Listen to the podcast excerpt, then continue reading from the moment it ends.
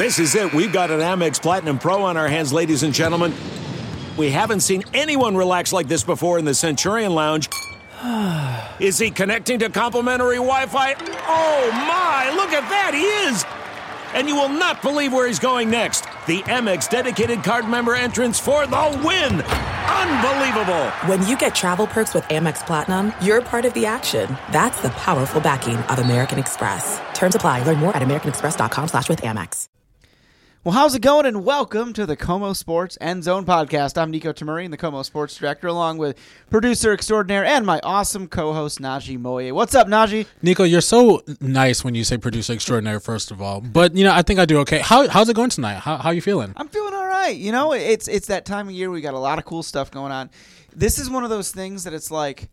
This is why you do sports in Seattle. Obviously, the Mariners in the home stretch. You've got the Seahawks you know, winning a couple in a row, maybe three in a row. And we're going to talk about that a lot tonight. Yeah. Um, you know, you look at just other things going on as well. Sounders with a rebranding. That's so freaking cool. I was the be- it's probably the highlight. I know the Mariners are in the middle of a playoff push, and you got a bunch of great football games happening this weekend. But let's shout out to the Sounders for getting a logo right. First of all, amazing. A redesign, and if anyone can get me one of those hats with a little with a little orca on it, Oh my gosh, that might be like one of my favorite logos in all of sports. Isn't like, I'm it partial to the Kraken. Yeah, but like yeah. that, and I love orcas. Right, right. Of course. I mean, who who in the Pacific Northwest doesn't like orcas? Yeah, yeah. But no, with the with the orca on the green hat, absolutely perfect. Absolutely. I saw perfect. somebody wearing that at the Mariners game recently. Already? Yeah, I'm like, wow, you like really pounced on that. Well, hey, I don't blame them.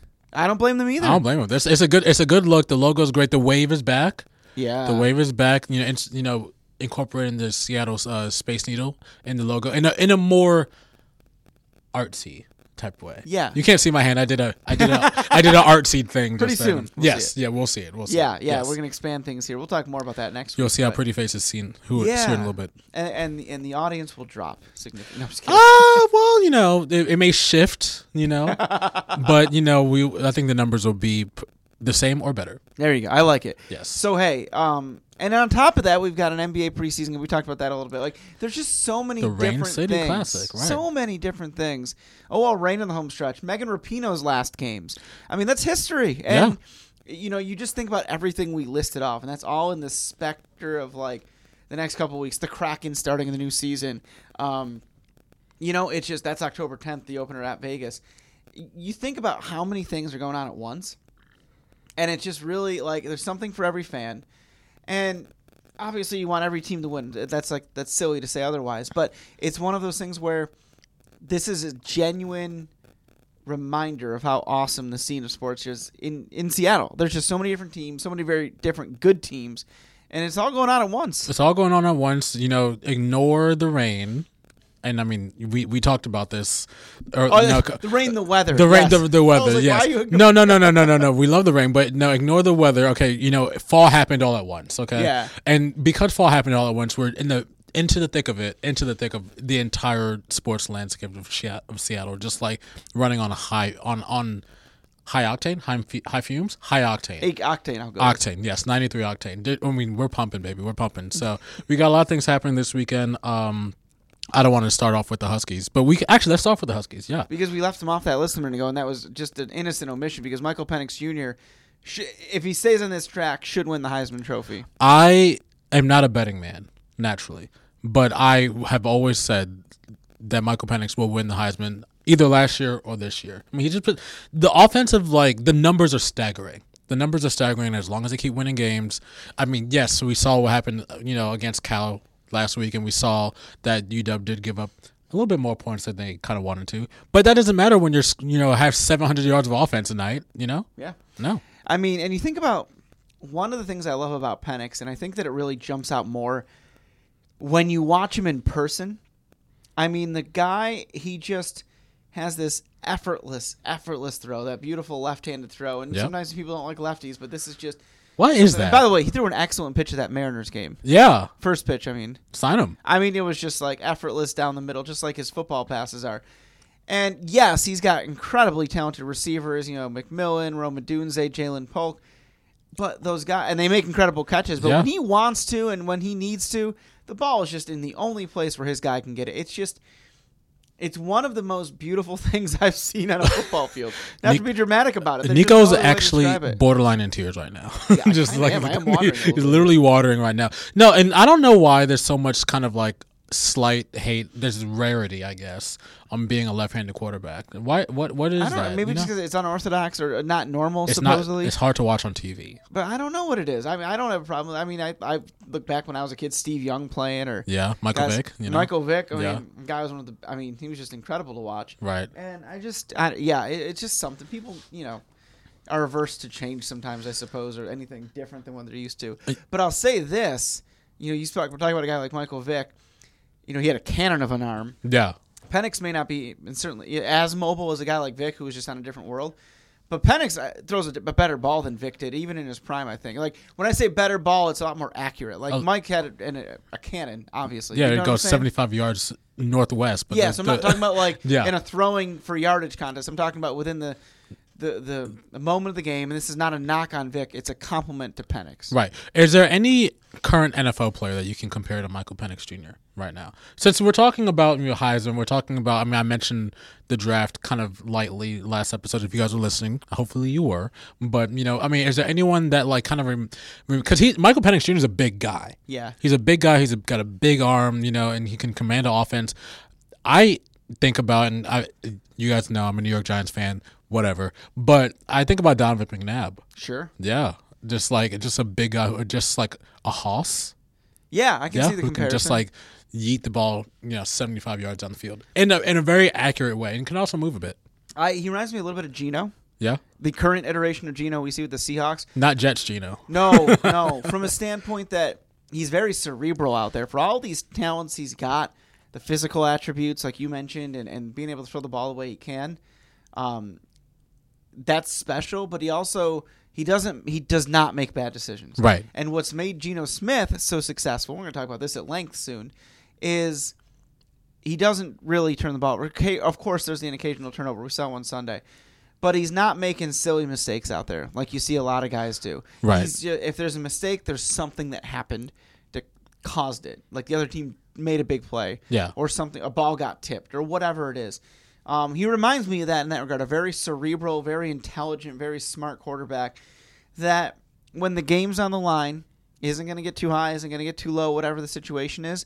And I'm going to trust to the fullest to lead my team down for the win. You know, again, if you were listening last week, I made kind of a half pitch about the Seahawks drafting him, uh, drafting Michael Penix Jr. Yeah, this right. year. You know, what I mean, and, that be amazing? and you compared him to Geno Smith. I mean, it only kind of. I'm just saying, my crystal ball. You know, things are happening in my mind. Slight We're to play this whatever. back when that happens. Hey, and I won't be. I won't be the first one with the jersey too. I would buy that jersey. I'd buy that jersey 100%. Um, looking at the schedule, you, you mentioned, you know, wh- who has the Huskies played lately? Well, honestly, truthfully, not many people. Sure. Um, but in this weekend they got Arizona, who is three and one, by the way. Yeah. Um, and you know they're not ranked. Say what you will about Arizona, they're on the up and up. And but and you should never look ahead, of, you know, over the team that you're playing this week. But the week after, I'm sorry, not the week after, but on the 14th, they've got Oregon, And that's a big game. It has to be a national audience. national audience. Yeah, Yeah, and I think that that'll be the first big time test. Going on the road at Michigan State was nice to to win the way they did, yeah. but that's a Michigan State team that isn't the one the team we saw a few years ago. No, And It's know, not they're K9's team. and they're going through all the turmoil. No, it's not K9's team. They're going No. through all sorts of turmoil right now. So that was a little bit different. Yeah. But the Oregon game, you know, it's interesting. There's so much, you know, knocks on the Pac-12, and um, it's just amazing to me that the league with I suppose seven now ranked teams, but it was eight, is the one that's going out of business. I mean, this is a legitimate and good league, and it's amazing that you know you play out these out of conference games. The toughest tests for any of these ranked Pac-12 teams are coming in league play. yeah. I mean, you Washington, saw Oregon, USC, uh, and the Dogs. You saw last week with the Cougs and um and the Beavers. That was a great great game. game. That was a great game. You know, and the Cougs are off this week, but and they've got UCLA in two weeks after that. But no, I mean the league is just it's unfor- it's sad. It's great to see Yeah. everyone competing at the highest level, but it is kind of sad to see that this is you know the last time. You know, it's like senior year in high school a bit. yeah, Yeah, definitely. You, know, you guys are all doing Oh. well, you know, and you're just kind of like, all right, but you know, we're all going off to college soon and military or whatever, and just kind of like, this might be it. and it makes me so mad too because it, it's a good league, obviously. Yeah, the best in the country, about- I think. this was all about TV money, Yeah. obviously. And it all started with, you know, ESPN making a power play in 2021, getting Texas and Oklahoma to join the SEC. And from a competitive standpoint, this makes little sense for Texas and Oklahoma. They went from being the top dogs of a Power 5 league to probably being somewhere in the middle Mid. to maybe upper echelon of the best conference in football. Texas is hot this year, but compared Yeah, comparatively, I think they're a little overrated too, though. fair, fair. The Huskies beat them That's in true. the Alamo Bowl, That's and it wasn't even close, really. Yeah, I mean, it was close, but it, it wasn't a blowout. But it wasn't like you were on the edge of your seat. Dogs would beat them once again. yeah, Line them up. line them up, Line them up. book it. Y'all heard that? Dogs by ten Dogs by ten over Texas, I can see that. without a doubt. I can see that. without a doubt. And so I, I, I'm, I'm not buying that. I mean, I think they're, they're obviously a good team. Like I'm not saying they, they stink or something like that. Right. But you know, they made that move at the behest, it seems, of the TV networks. Because again, you had one of the easier roads to the college football playoff, and especially for those two schools out of the Big 12. Yet you're going to the SEC, where even in an expanded playoff, it's going to be you're going to be in a good year, Yeah. eight and four, something like that. Yeah, in four. I mean, Nine yeah, and three and well, an expanded playoff though, th- you don't want that. though. No, no, no, And so and then so Fox has to counter, right? Because Right. that's the battle. And then, you know, lo and behold, they're you know, Big Ten's kind of their network, whereas the SEC is kind of the ESPN thing. Right. Right? And so then USC and UCLA go to the Big Ten. And that just started everything. I yeah. specifically blamed USC for this. Sure. Yeah, I mean, because I mean, Texas and Oklahoma. You, you mentioned that. I mean, going to going from the Big Ten to the or Big Twelve to the SEC is like a you know a big just drop. It's it's a hard thing for them to do, geographically, for the for the student athletes USC and UCLA playing Rutgers. I feel bad for the basketball players. I feel bad for the you know the swimming team and you know and the row team. All those teams that are just going back and forth doing multiple That's things. insane. I, I just I just can't. And I have two thoughts to that. You nailed it, buddy. Is that at least Texas and Oklahoma geographically It's not awful. in the Right. SEC. Like Yeah. it really does make sense. I mean, Texas A&M's already in the SEC. Sure. Missouri's already there, and they, you know, I gotta look at my map. Yeah, does that border Oklahoma? Kind of borders Oklahoma. I think it does. We're not geography majors, but you know. Well, we have a map in here. It's just kind of far away from. It's just very far. It's behind a bunch of computers. Yeah, Um, you can't even see this out. But I think eventually, and Jake Dickert, the Washington State head coach, has, has said this, that eventually, and I think a lot of people have really repeated it, football is going to have to be its own division. Yeah. Where the, almost like an NFL light, where the travel doesn't matter. And because it is, you know, it's 12 games a year. You're going to play six or seven at home. So you, you basically boil that down to not counting any kind of postseason conference or college football playoff or bowl game. You're essentially traveling five, maybe six weeks out of the year. And, you know, if you're Washington, for example, almost assuredly three of those are going to be like Oregon, USC, UCLA. And so that leaves three trips, and that, you know, it could be Nebraska and Iowa. That isn't quite Rutgers or something like that. right. But your, It could as be. you mentioned, your basketball teams and, and the Olympic sports, they have to play all each other. Yeah. And they're not on the private charter flight. They're flying with me and you and coach. well, they're flying with you and coach. I always pay extra for first class, no matter what. I am. I flew. I flew. I got bumped up to first class once. Yep. Ruined coach for me. Ruined coach for me. I should do that more because sometimes the coach experience is just brutal. It's like that Seinfeld episode. Yeah. more everything, you know. But no, I, I, I, just unfortunate because these, these student athletes. I mean, you're traveling for a sport, but I mean, it becomes it's work, but it's a different kind of work now. Yeah. it's unfortunate. Yeah, no, no question, it is, and I think that, yeah, it is unfortunate, and it, it's something we got to enjoy this last year. Yeah. Before things make very little sense. Yeah, yeah. They're not going to make much sense going forward. right. So let's talk really quickly. Huskies and Wildcats. Wow, that was a Huskies are, wow. I believe, for the Wildcats. They're a significant favorite. yeah. Three touchdowns, right? Do no, think- it, no, it's like eighteen. I, I don't. I don't know the exact number, but it's not very. It's not. I mean, close. I would, I would go with it, even though Arizona's good. Dogs just put up a lot of points. Right. Um, they really don't like Jayden de Laura, their quarterback. Remember, he was with the Cougs and Right. he planted the flag at midfield. yeah. Oh. People don't forget that. That's true. Yeah. In the desert, I forgot. And about that. last year, you know, I mean, Jayden played well against them. It was the Cougs that actually beat up uh, de Laura in that game. yeah. Um, but yeah, so I like the Dogs to win big in that game. Um, four zero Four zero. or five zero. Yeah. It would be. It would be five oh. yeah, yeah, yeah, five zero. I, I I was mixing up that with the Seahawks, and um, then you go into the bye week. You heal up. Showdown with Oregon, baby. Do Bring not on. look ahead towards Oregon That's a trap. because teams like Arizona will just reach up and punch you in the throat, just not even thinking about. Without you, just if you're looking ahead at you know the big matchup, obviously is against Oregon. But I mean, like every and obviously this you know the head coach and the leadership is just so strong, you know, in that Yeah. locker room. So we're not looking ahead. I I think we'll be. I honestly I think three touchdowns is reasonable. Yeah, I'm gonna go Yeah. like 42-21. Wow. You know, the Huskies has let's see, fifty nine points, forty one points, forty three points, fifty six points. Yeah. I mean, playing against, you know, Boise State, Tus- uh, Tulsa, Michigan State, and Cal. But, you know, how's Arizona not much different? Yeah, They're not right. much different. No, they're not. exactly. No. It's that second half of the schedule. You know, When we get spicy. the Utes and USC and Oregon. Yeah. and that's and, and the Cougs. and then you mentioned USC. That's one game that everyone's going to be watching this week. And, you know, Colorado goes down to USC. That is gonna be, that's going to be, Colorado is still without Travis Hunter. That's gonna be tough. it's going to be tough. I think they're better than what we saw last week. I think so too. I I just think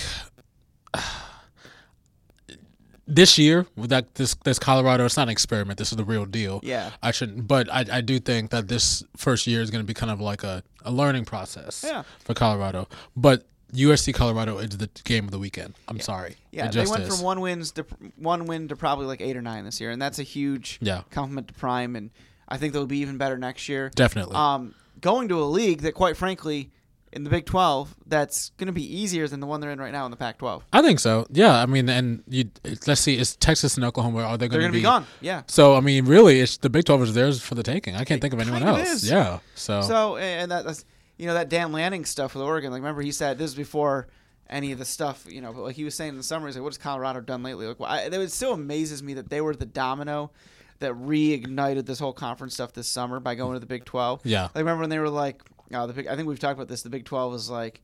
We have released this statement regarding the University of Colorado, and they like quoted MJ. Um, they're back, they're back. and I'm like, this is so stupid. Yeah.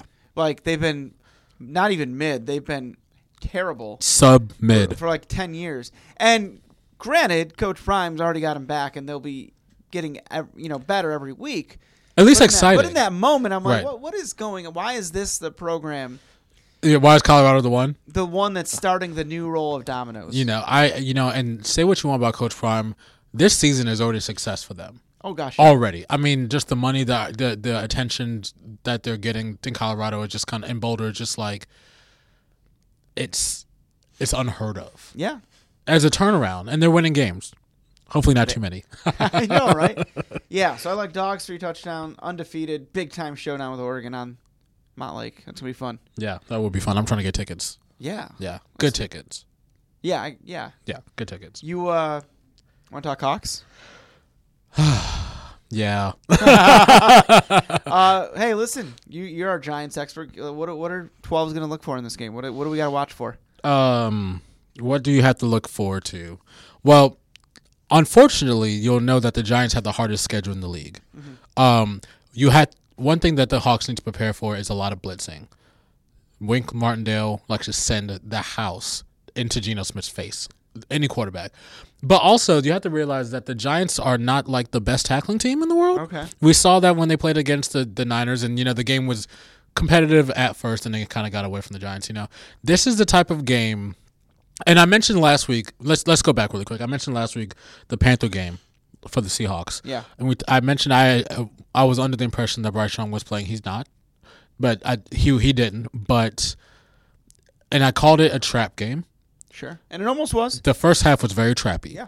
The first half was very trappy, and I I think that this week the Hawks, this Monday night, the Hawks are going to have the same type of, maybe not the same type of issues because just like the Panthers, the Giants are a team that will fight hard. They Yeah. will fight hard. They're a spicy team. They're very feisty. Um, they're kind of like the Seahawks a lot of ways. I think the Seahawks are a better team right now, especially unless at least a lot more of a complete team right now. Better offense right now, one hundred percent. Um, and I'll end my, my spiel there. There's a lot to take in there. You know, I'm I'm kind of a little, yeah, I don't know, halfway excited for this game. Ex- super excited for this game for both sides, but I mean, also halfway nervous.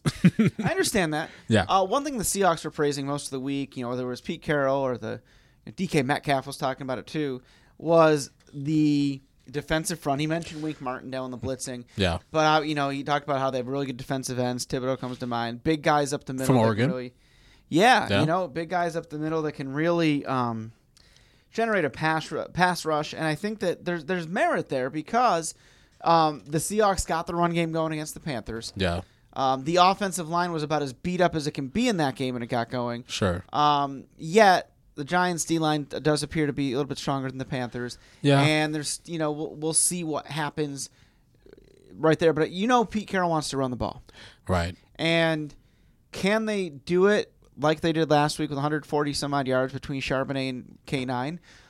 Or are we going to kind of revert back to what happened against the Rams and to a lesser extent against the Lions? And and this to me is the real test because of the talent on that Giants defensive front. Yeah, I, I do believe that you know Dexter Lawrence is a large human being at the beginning of that, in the middle of that defensive front. Um, I was at the the Giants Seahawks game last year, and let me tell you, what we saw was a lot of passing from Geno Smith. Sure. down the field, and th- and that's where the Giants are some is one of the weaker teams in the league. Just like just the, the secondary is just not really quite there yet. Yeah. and and that's it's early, but the j- secondary is not quite there.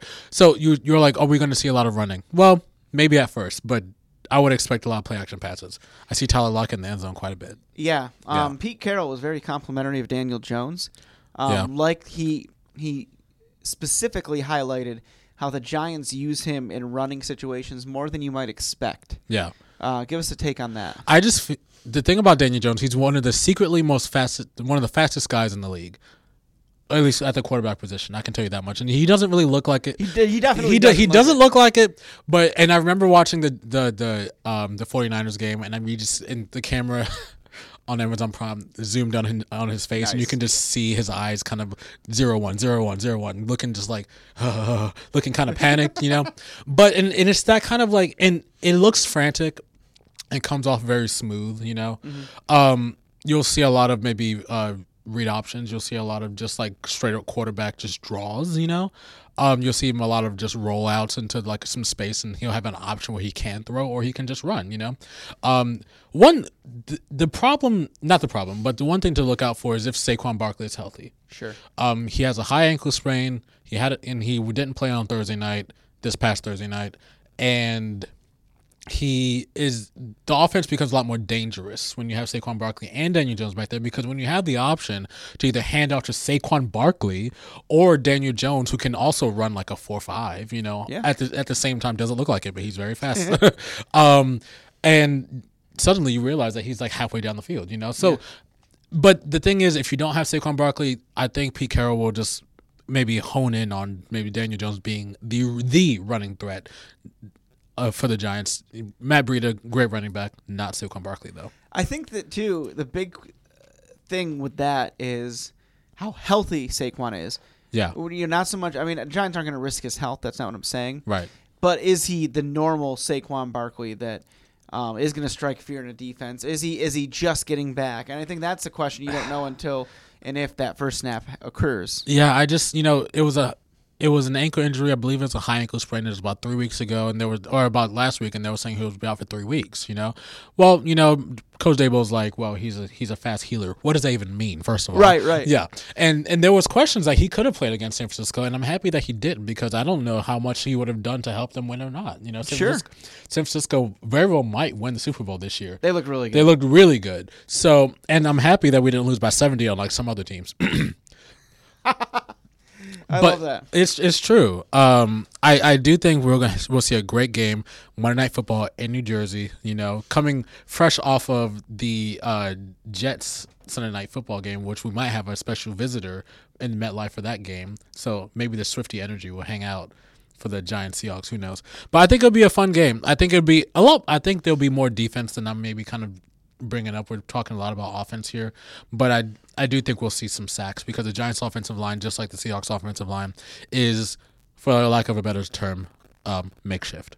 Yeah, sure. yeah. Um, I found it interesting today. By the way, we were talking about Michael Vick earlier. Yeah. Um, DK Metcalf actually mentioned him in his press conference earlier in the week and said uh, Geno tries to imitate him when he runs. He tries to really. He's kind of like joking around. Like, also, they talked about how it's Tyler Lockett's birthday. It was earlier this Oh, week, yeah? so happy birthday to Happy Tyler Lockett. birthday. Shares the same birthday as Steve Largent. really? How Like, about that? And they were both born in Tulsa, Oklahoma. really? Is that not like meant to be? Shout out to Libra season. Yeah, Yeah, right. there you go. I didn't know So uh, happy birthday to them. yeah. And another storyline that came came up is, you know, not just the idea of playing in a big city like New York and Monday Night Football. Everybody's watching you. A lot of attention. A lot of attention. But this is, you know, is where Geno Smith started. That's true. was when he was with the Jets, and then of course when you know that brief stint with the Giants. And Pete Carroll said he actually talked to him about it. Really? Um, Is this his like, first time back? uh, back there, yes, Yeah. because the Jets and Giants both came here Sure. last year. Right. And you know, he's like, Geno will be fine. But it was interesting to me that, and, Pete said it's like, oh, it's a long time ago.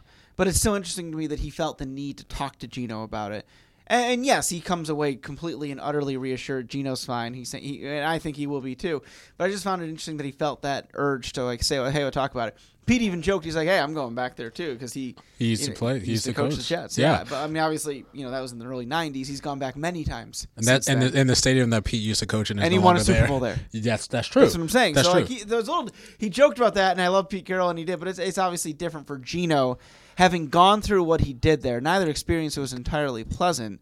Jets and Giants, and It- now he's going back as like the man. Yeah, the man, and it wasn't a pleasant experience at all for Yeah. Geno. He got a raw deal, I believe. In, in I mean, anyone who got drafted by the Jets at that I- point was not gonna. I mean, at, at a quarterback was not gonna get the proper attention, time, you know, support that he would. That and, and it's unfortunate, but you know, time happens, and you know, you end up in good places, and Seattle's a great place to be. I have a strong opinion about rookie quarterbacks being rushed into the fire like that. Ooh, go for it. Go for I it. think that it's. we have a couple this I year. I think that so many quarterbacks get ruined by this. right. Now, I'm not going to stand here and say, like, you know what, that Zach Wilson's career got ruined by this. Maybe it did. Right. But the more we see him, I mean, here's my thing.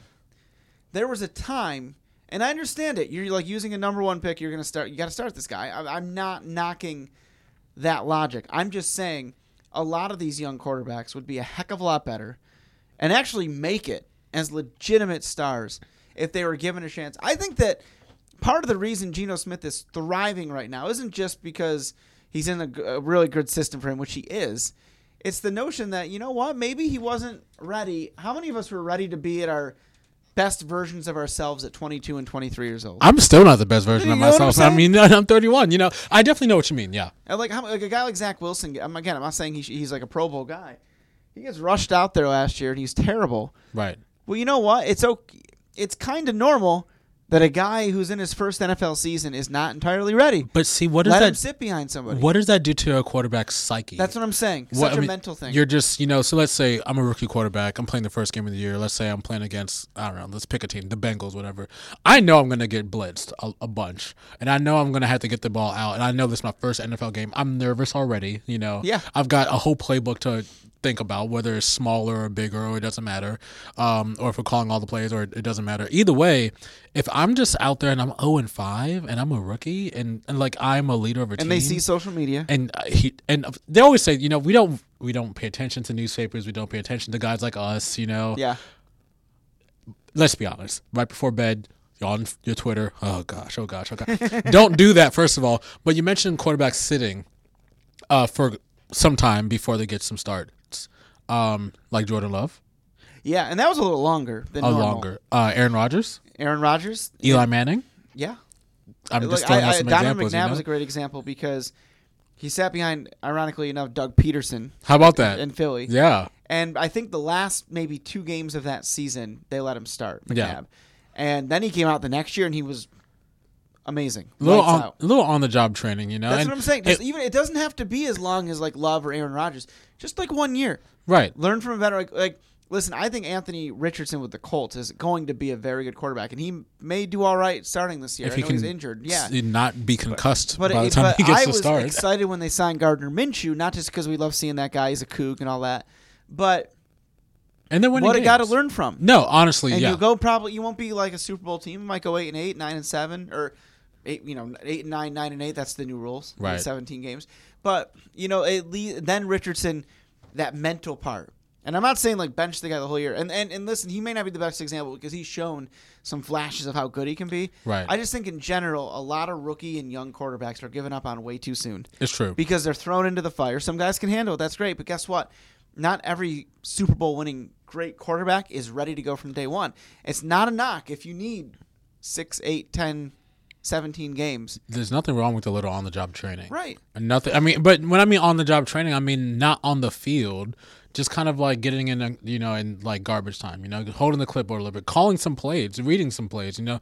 When and I loved whenever Aaron Rodgers got signed with the Jets because that meant uh, it was unfortunate how it turned out, but Zach Wilson could have learned a lot from Aaron Rodgers. I agree. I mean, schematically they're not very different. They both like to run around a bit. They both like to throw the ball a billion yards. You know, they both are kind of like a little bit of a flashier quarterback. Yeah. Then, but and even just in training camp, I, we talked about the hard knocks bump a Yeah, bit. yeah, you know, yeah. I mean, and we saw that you know Zach Wilson was learning a bit from you know Aaron Rodgers, and you know things haven't gone exactly his way. But you know, by the other edge of that coin, though, we see guys like C.J. Stroud in Houston, who.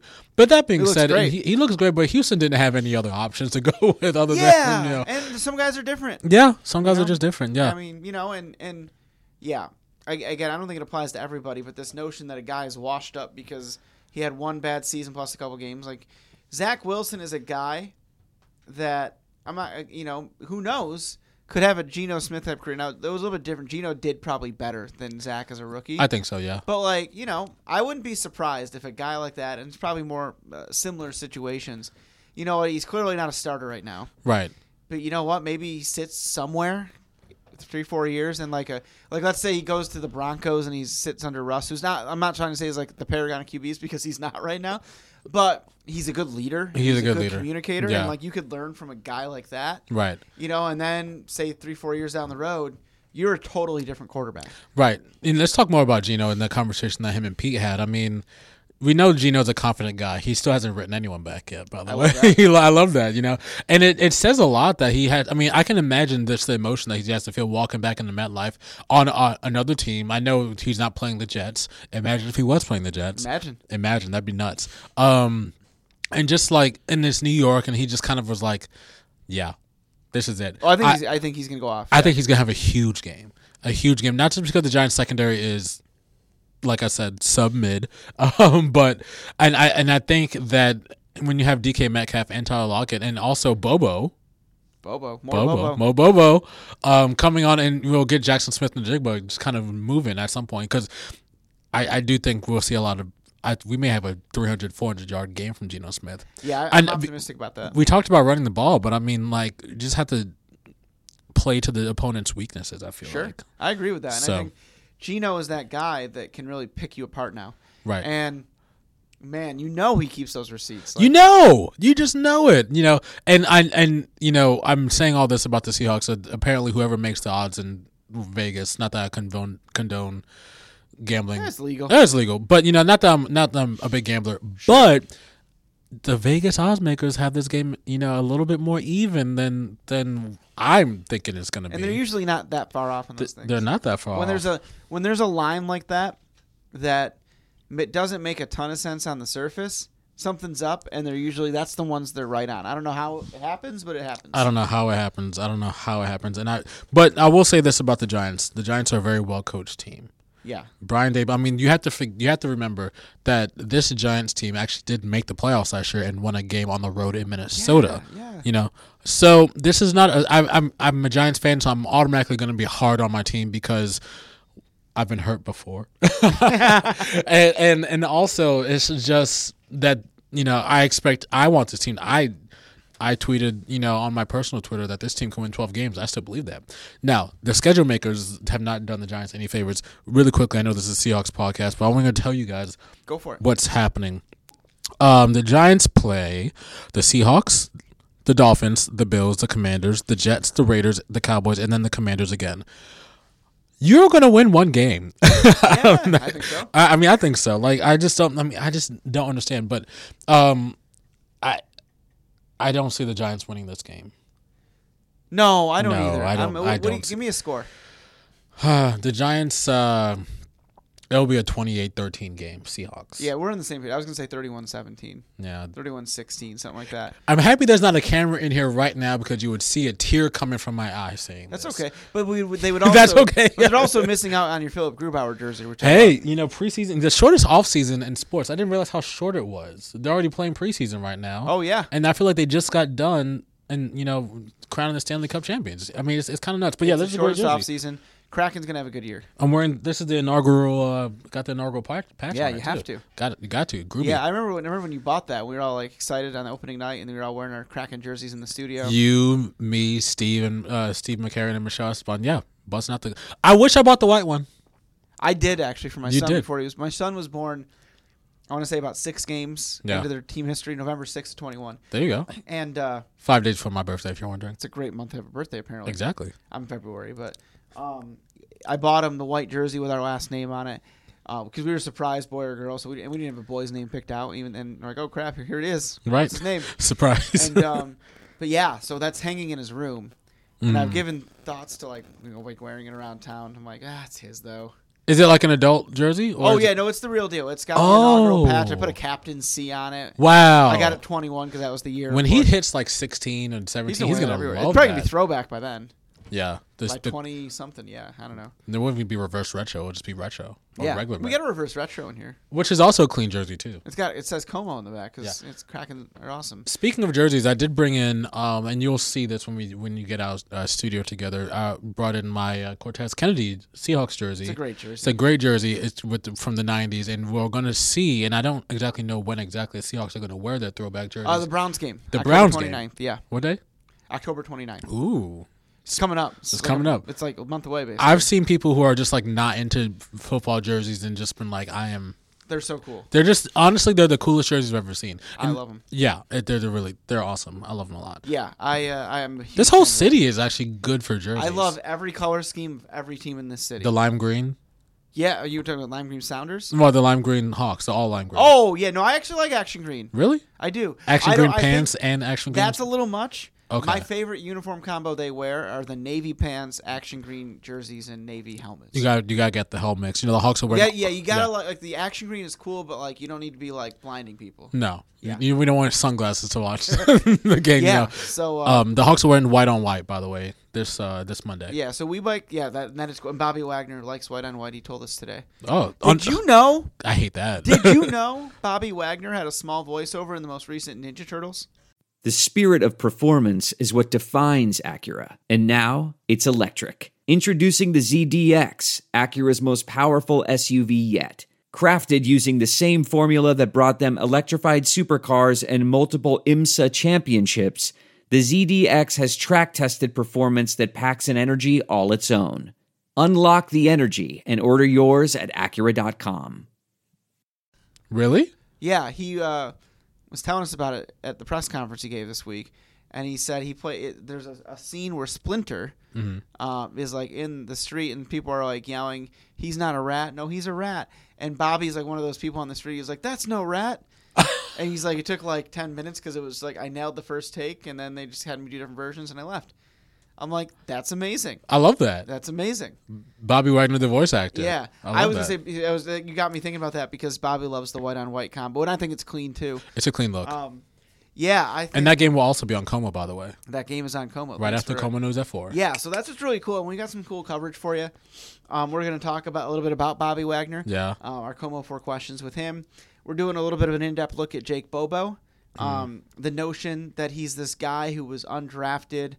Not even the notion, the story that this guy was an undrafted rookie.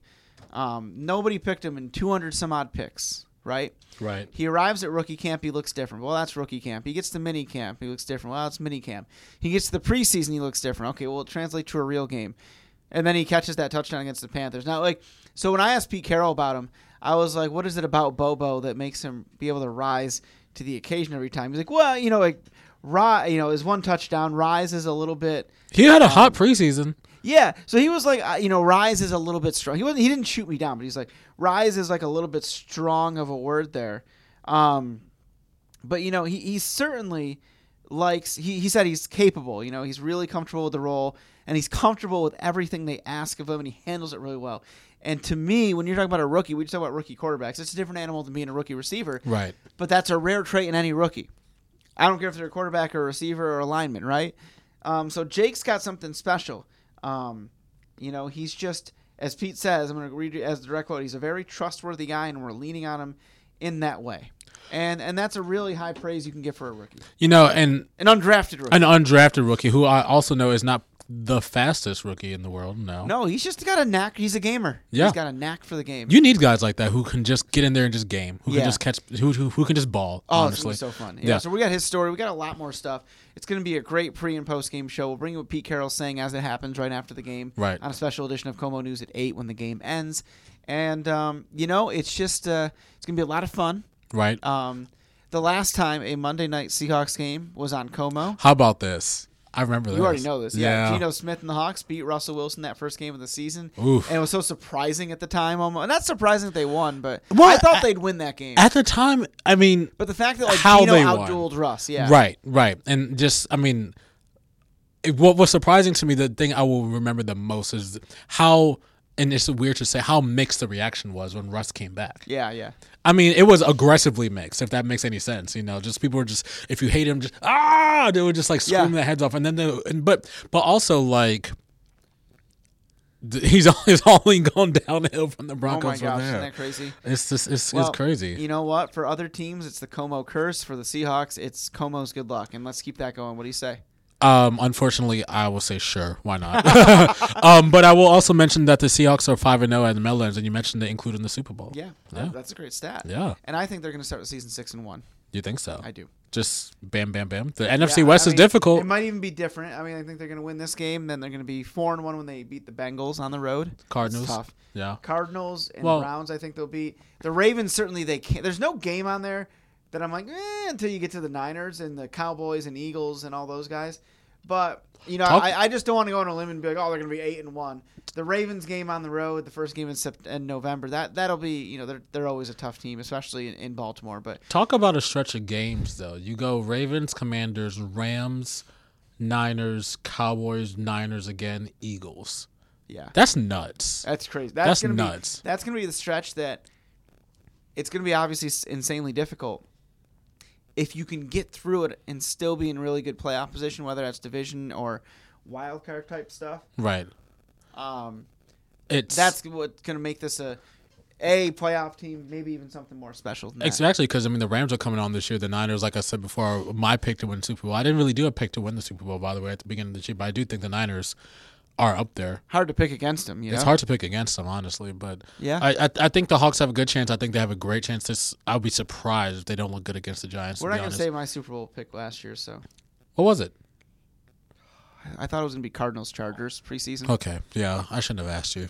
I thought you were sorry. my friend. I th- well last year I, I I picked Chargers Eagles. You basically like Hector Neris the Julio'd me there. I know, I know. I'm sorry. Yeah, how's what? So there's like there was some altercations this past week yeah, in the um in the Mariners Astros game it definitely was. in And the I last think- game of the series. you know, um, Julio when he talked about it, he's still heated about this. Like the- Right. the, day after, and you know, he's like, I thought Neris was my friend. Scott Servais said he used it as a teaching lesson. Like, hey, somebody who's your friend when the game's on is maybe not your friend. Even though baseball can be a little bit different, you see like a guy takes first base and they're like yucking it up with the first baseman. Yeah, Servais said he actually had a good friend that he came up in the in, into the bigs with, and they had a, they started a brawl. Like they got in a fight with each other. really. Yeah, and so he kind of let that gave that as a lesson to Julio. But Julio's like, I'm not looking forward to talking to him, being Neris again, meaning like not that he's like looking not looking forward to like oh like you don't look forward to a dentist appointment, meaning like like you know you know never mind with that guy. Yeah. like I'm done with this dude, and uh, you know. He said, uh, you know, he, he alluded to the fact that Neris had reached out to apologize, and Julio was like, "I'm not, I'm not touching that." It was just, it was so over the top, it was so unnecessary. Right. Neris strikes him out, and you know, it, what was interesting to me is that some people online have, have, have referenced Julio's home run last year, and thought that maybe he like overly celebrated. Julio like made it a point. He's like, I didn't do anything. He's like, I celebrated a home run the way anybody on our team or their team, like that kind of thing. And there, I didn't. It, it just the two weren't related. Right, the two weren't related, but you have to realize also, and I know Julio has a lot of friends around the league, and he may have been a friend. If you are a Seattle Mariners player, if I had a camera, I would look at this camera right now, and I would do, I would do a promo right now. The Astros are not our friends. We should make a sign of that. They have never been our friends. They will never be our friends. And I'm saying this as a Yankee fan, also, by the way. no friends. No friends. Nobody likes the Astros. No one likes the Astros except one of our coworkers, Mo Hyder, who actually is from And our Houston. boss. And yeah, but but the Astros are not our friends, you know. So just this notion, and we always see guys, you know, when they get, you know, when they. Um, when they get walked, they walk to first base. First basemen, I believe, are the friendliest people on the team. First, I of all agree. because of that reason. But the Ash. no one on the Ash. There's no funny business. This is Yeah. not. This is not a. This is not a jokey yuck yuck type thing. You know. And I loved seeing a bit of spice coming from Julio. Oh yeah. 100%. No, he's like he's like you can't take that. He's In- like you can't take that. In the middle of a playoff uh, hunt, you just need. I mean, I am of the era of like, if you need to fight, you should fight. oh yeah. If You it was, know? and, you know, I, I give Julio credit for not turning that into a fight. And I give him credit for that. For he's for he's much simple- better than me. Yeah, well, sure. That's what I was gonna say. Any, I actually tweeted this out. Any less of a man, it, that's a brawl. I'm a- Punches thrown. I'm- I'm a very less but of a man. you know what? Julio knows that as it was a playoff push. His team needed him. He can't afford to be suspended. He's a role model. He's a role model, yeah, and he knows his team, especially one that really is starred for offense, needs his bat out there. Definitely. to have the presence of mind to understand that As a young you player, got- when you're 22 years old, you got slighted. You want to like you want you want to hit this guy probably. If I'm if I'm Julio, I'm in King County right now. Still, if I'm 22, Yeah. come on, like every and and that just says and that speaks to the maturity of him, and even just when you spoke to him this week, just having he just laid it out here and just kind of said exactly what happened and just kind of was like, but you know, me and him, Splitsville. yeah, That's it. that's it. And uh, by the way, when you know, watch out next year when they play each other. Oh, There's always something with the Mariners and Astros. There's always something, and I can tell you that just well, the whole league has a thing against the Astros after the whole, you know, yeah, the whole thing. yeah. We won't mention it, but Oh the- yeah, Astros Twitter during that series. Okay, yeah, the Astros won. They swept. Yeah. Remember, like the Astros account, like did like seven different things to like what you know what'd they do? they did like, These social media accounts are going crazy. Oh yeah, like they did like seven different tweets, like taking shots at the Mariners after they won. You know, They were like, you know, they played on like the "See Us Rise." It was like "See Us Rise," and it was like "See You Later" or "See Uh. Us Sweep." Or I can't. I'm paraphrasing this point, but I remember it was multiple. Whereas one team might take a little bit of a shot, and that's fine. It's social media. They took several. It was like, okay, like we get it. You're, you're you know, you've been to six straight NLCS and you've won. Uh, I mean, they would go on to win the World Series. The Mariners' first time in 22 years. Like, act like you've been there. right? Um, yeah, there's just something about it. Like, listen, and I think that It just I, shows- I like Dusty Baker. I, like, I love Dusty he- Baker. I think he's a great, great man and manager. I like, um, you know, I like some of those players on that team. I, I think Justin Verlander is one of the best to do it. There's just something about when they lock up with the Mariners that just brings out this angst. Just a big Not just because we like the Mariners, but because they're the Astros. I don't know. I don't know, but I just feel like when the Astros play anyone, there's just kind of a, a bit of a. And I guess this is good for a team to have. I would want a team to have a bit of a chippiness with Yeah. them, you know. But you know, uh, and you see this in baseball a lot. Honestly, I mean, uh, some other former Mariners players would have started a huge fight with him. Right. I'm not going to mention any names, so he's no longer with us. But I, I, I do believe that Julio is a better man than I would ever be. Julio, we uh, you earn our. We should give an award every week.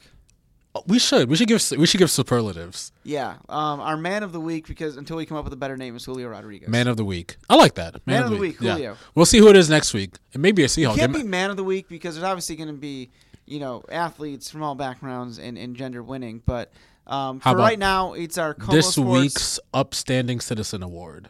Yeah, Yeah. we'll come back with something better next week. Yeah, because that was not very good on my part. No, but I, but for now, Naj, it works. I'll take it. But this week is Julio. This week it's Julio. Yeah, we'll see This it is. week it's the Dogs winning big, and this week it's the Hawks winning big. What do you say? I say okay. Good with it? I, I, I say okay Can we get confidently. snacks Yes. Next week, We should get snacks. Are you hungry? What are you gonna get? I got a bag of chips in my Think my desk, dinner. I've been thinking intimately about Subway turkey sub you lately. hustle. I it'll be fine. I'll make one at home. My man, always a good time. Love it. Love that it. was the KOMO Sports End Zone. We'll see you next week, everybody. Adios.